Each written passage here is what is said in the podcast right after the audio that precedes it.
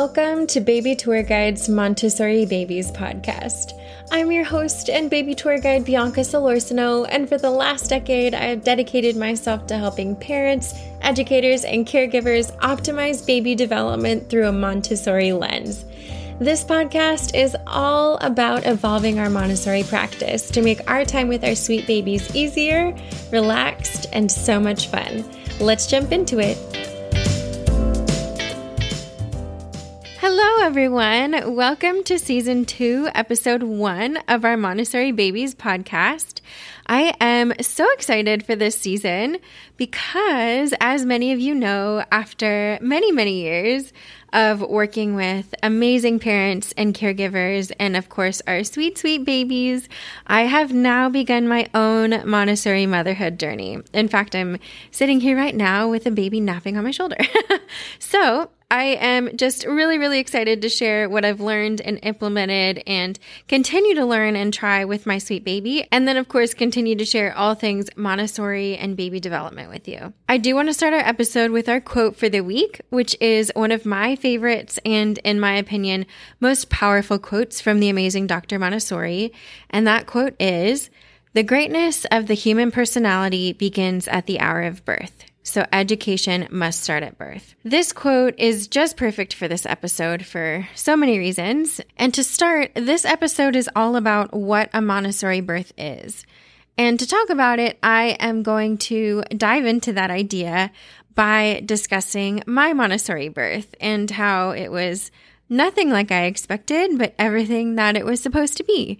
And the piece of this quote that is about the greatness of the human personality beginning at the hour of birth, I really, really felt because my son's personality just truly shined through throughout the entire process. And I think you guys will definitely see that. So, I also just want to start by saying that I did learn about birth in my Montessori training. And of course, there were general suggestions as far as what to do in regards to learning about, you know, approaches for health benefits for mom and baby and just stuff like that. Some general ideas and suggestions, but more so just educating on birth as a whole. And so, based on what I had learned in my training leading up to my birth experience, I did have an idea of what I wanted. For example, I learned about something called the breast crawl in my training, which is where you essentially place your baby on your tummy or near your breast right after birth, and they slither right up to your breast and find the nipple and feed. it's super cool. We got to watch a video on that in our training, and so it was something that I was definitely interested in. Um, but as you will soon find out, my birth experience was far different than anything I had expected. So, jumping into my birth experience, this is likely the most personal I will have been on this show, but I definitely wanted to share because you know, I am a Montessorian. I have been practicing Montessori specifically with infants learning about, you know, the birthing process and supporting babies, you know, shortly thereafter. And so I want to share because there were definitely ideas that helped me and my husband actually through our birthing experience. I do also want to say that I feel like in my pregnancy, there were definitely things I had control over. So I did my best to eat healthy and exercise. I took my prenatal. I spoke to my baby every day. And these were things that I felt like I could control. And in general, the things that I thought I was supposed to do, I tried my best to do, you know? And I spoke in another episode about how Montessori prepared me for pregnancy in the sense that I was able to embrace, you know, my own unique journey and what it was. And honestly, that mindset is what helped me and my husband as we brought our beautiful baby boy into this world. And I'm thankful because I did have the mentality that whatever's supposed to happen was going to happen. And that mentality really helped as we navigated that. So, jumping into the birth story.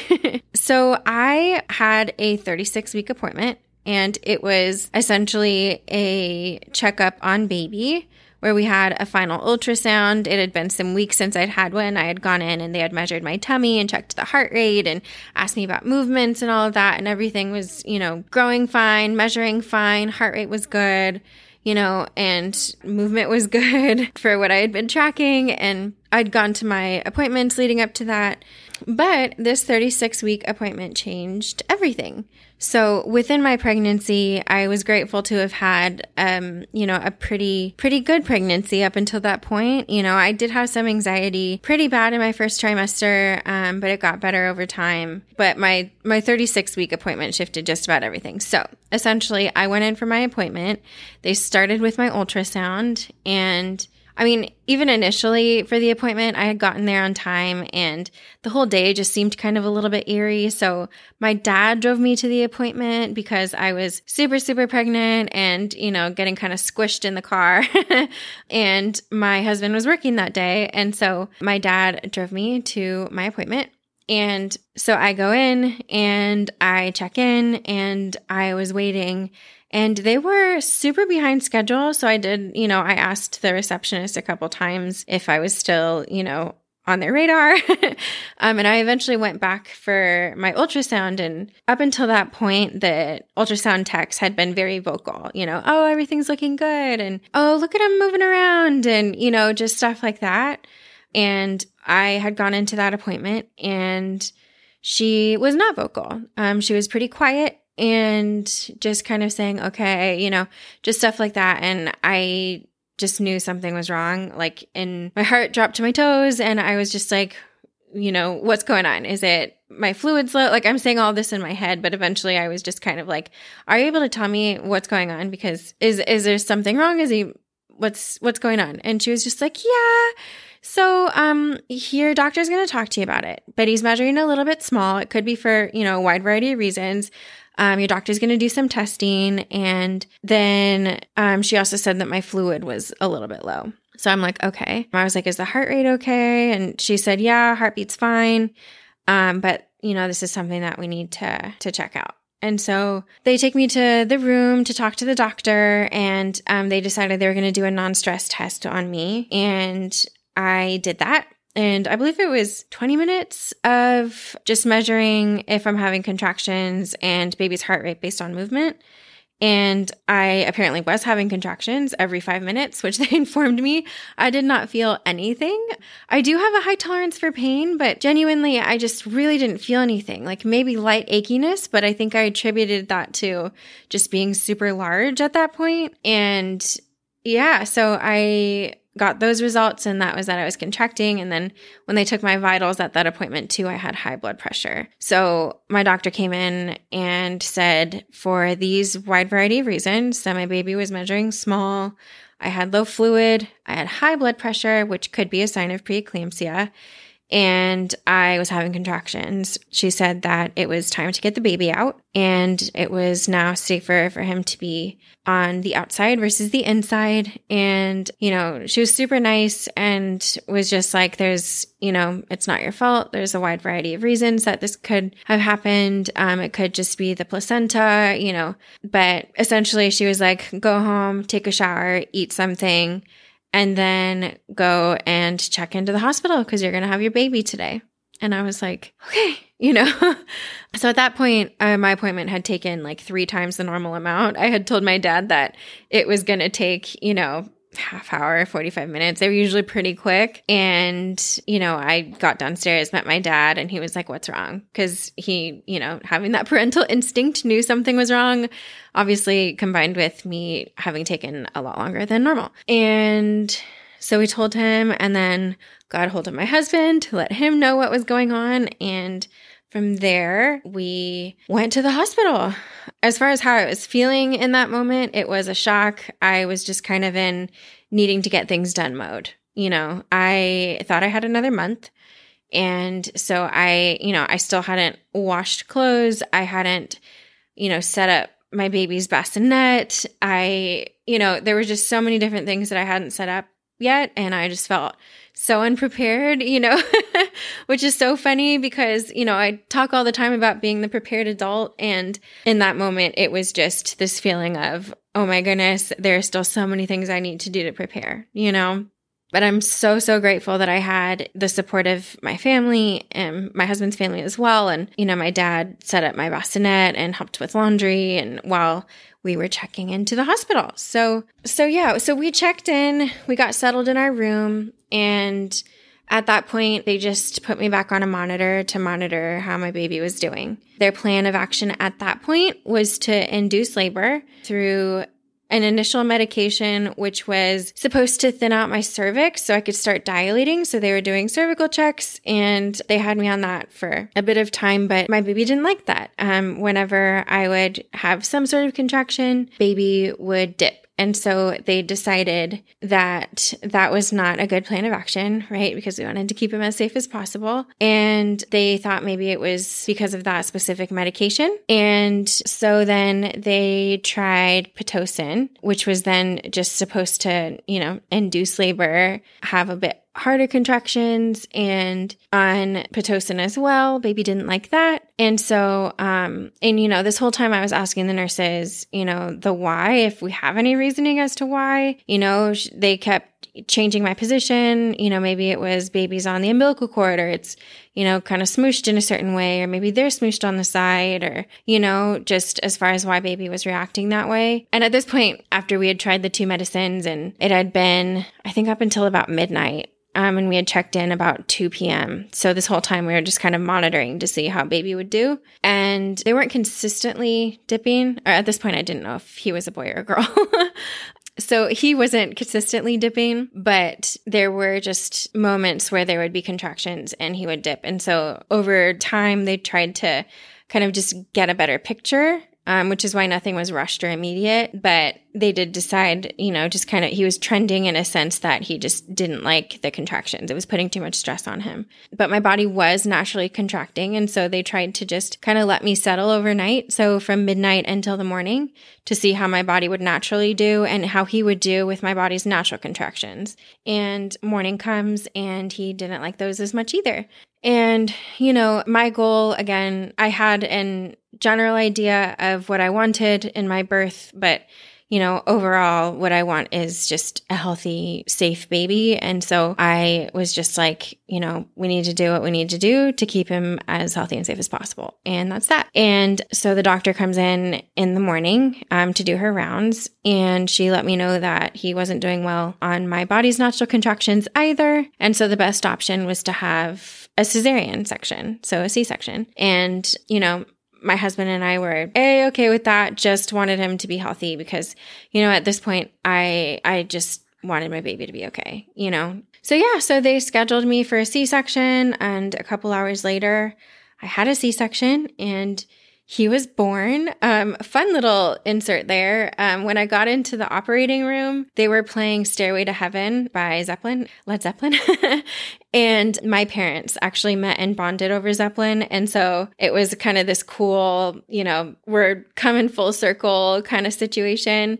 And then my baby was born to Hotel California, the song by the Eagles. And so it was just a really, really cool little moment in there, little peace moment after just a lot of hours of scares and stuff like that. And yeah, so anyway, so I had a C section. He was born and he came out with a really fierce cry that just really warmed my heart because, you know, lungs of steel is always a, always a good thing when baby comes out. And so, so at that point, they did the typical checks just to test him for various things after birth. And, you know, they did APGAR and he scored well on that, but his blood sugar was super, super low. And so they did what they could for the first couple hours after he was born to try to keep him with me. So I did get to do skin to skin. I'm so grateful for that. And they tried with both a formula and the gel to uh, raise his blood sugar. So essentially, he was born with hypoglycemia. And then after some hours, they continued to check it. They would check it after they, you know, administered one or the other. And it just wasn't raising enough for what it needed to be for him to sustain and be okay and not get the consistent help. And so he did get admitted into the NICU to get that consistent help.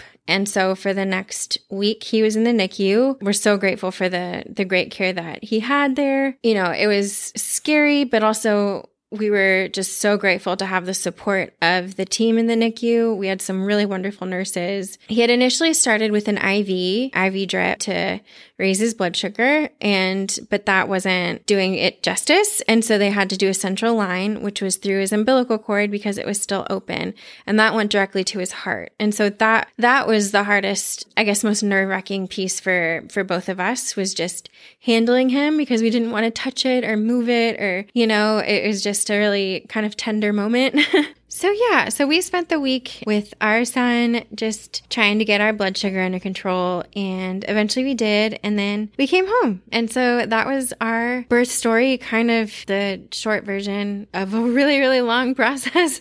so, I do want to just say that I guess the pieces I had to come to terms with were just I was prepared to have any sort of birth experience. I knew that, you know, anything was possible, but I was unprepared for the timing of it. I was absolutely unprepared for the timing of it. You you know, like I had said, I literally hadn't gone through a lot of the stuff that I had. I thankfully had already set up my Montessori space, so that was set and ready for him. but we were also in the process of moving. Like there was just so many pieces of, to this puzzle that I thought I was going to get done within the next month before he came, and he came early. So luckily, I had my little Montessori area set up, but my bassinet wasn't built like I had said. My clothes weren't washed, other than you know the two newborn outfits I had in my diaper bag which my baby ended up needing preemie. So I really didn't even have that kind of stuff. So so grateful for, you know, the family and friends that I had, you know, supporting us in that experience. And yeah, so in true surprise fashion, I felt unprepared. I had also intended on bringing my Topponcino with me to the hospital, but it wasn't washed on that day. And so I wasn't going to be able to use it until I came home. But I will say that all of these different pieces that I wasn't ready for just in that moment to me really didn't matter because I just wanted my baby to be okay. And whatever they needed to do to make him okay, uh, whatever they needed from me is what I was focusing on. And getting him out as safely as possible was our only priority at that point. So I am just so, so grateful. He's home. We have a healthy two month old baby who is hilarious and eats like a champ and is so strong. You know, in fact, my husband and I tried to find light in the experience while we were in the NICU by saying that he was just too hungry in there. We had actually had an ultrasound once where his foot was on the placenta. So we kind of made jokes like he's pumping it to get more food. Just kind of just making light of the situation because he was so hungry and he just kept eating and eating and his cute little reflex, you know, he would just try to eat and eat and eat. And it was so cute. Anyway, so in a way, you know, the way that this ended up being my Montessori birth experience is because we just fully embraced the idea of following our child. And so that's what I'll say as far as your Montessori birth, what a Montessori birth experience is is following the child, is following what that child needs within that moment. Because if you do, they'll tell you exactly what they need, right? You know, using observation, working with your support people to just help your child arrive safely, whatever way, you know, that they do that is their birth experience, is their Montessori birth experience. And then once they're here, you can use the Montessori tools to help them transition into the world, right? For example, we used observation with the help of the amazing doctors and nurses, and our sweet baby let us know exactly what he needed every step of the way. And now he's home and he's quite awake and he's going through a leap currently. So he's so much more aware and also wants that extra loving. And, you know, it's just so much fun getting to know him every day, interact with him, observe him, and learn about him as he you know, interacts with his environment, with us, and reveals himself to us more and more every day. He loves music. He loves our daily dance sessions. And he's just such a beautiful and amazing baby. And I'm just so grateful we get to be his parents. So I'm so grateful and can't wait to share this new angle that I have as a Montessori mother. And I will continue to share all of the things that, you know, have worked for my clients and the parents that I've worked with in the classroom and the babies that I've worked with in the classroom and in the home settings and, you know, and what works for me and my experience now as a Montessori mama. So anyway, like I said, I know this was, you know, far more personal than I've ever really been on our show. And that's why I'm just so excited for this season of our podcast. It's just going to, you know, encompass the wonders of parenthood along with all of the amazing Montessori pedagogy and baby development stuff that I would normally include. And yeah, that's about it for this first episode. Thank you so, so much for listening to season two, episode one of our Montessori Babies podcast. And I will catch you in our next episode. Bye. Hey, it's Bianca, your baby tour guide here, hopping back in to say thank you again for listening to this episode of Montessori Babies. If you'd like to support your baby's earliest and most important years the Montessori way, I have a totally free masterclass that teaches the six essential steps to begin Montessori with your baby that gives you the exact, seldomly spoken about steps that I created after over a decade working with Montessori babies, families, and caregivers. You can register via the link in our show notes or in my bio on Instagram at Baby Tour Guide. Also, if you're enjoying my podcast, I would absolutely love if you'd leave a review to help other parents and caregivers find and join our community. Thanks again for listening to Montessori Babies, and I'll catch you in our next episode. Bye!